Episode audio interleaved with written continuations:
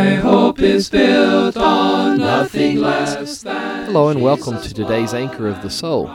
As we strive to live our life here on earth, as pilgrims and strangers in this world, setting our affections upon things above, we need to remember that we have an enemy, an adversary who's determined to defeat us. He's called the devil.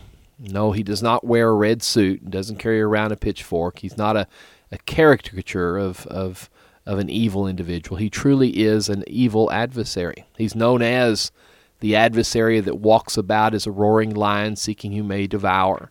He's known as Beelzebub, as the angel of the bottomless pit, as the devil, as our enemy, as an evil spirit, as the father of lies, as a murderer, as an old serpent, as the prince of this world, the ruler of the darkness of this world.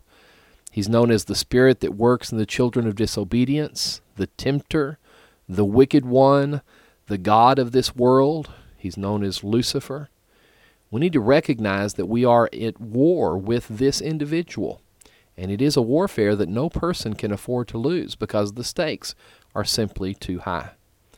And so, as Ephesians chapter 6 and verse 11 tells us, we need to put on the whole armor of God that we might be able to stand against the wiles of the devil. It is important that we determine we will be victorious in the in the warfare against the devil. It can be done. We can be stronger than Satan.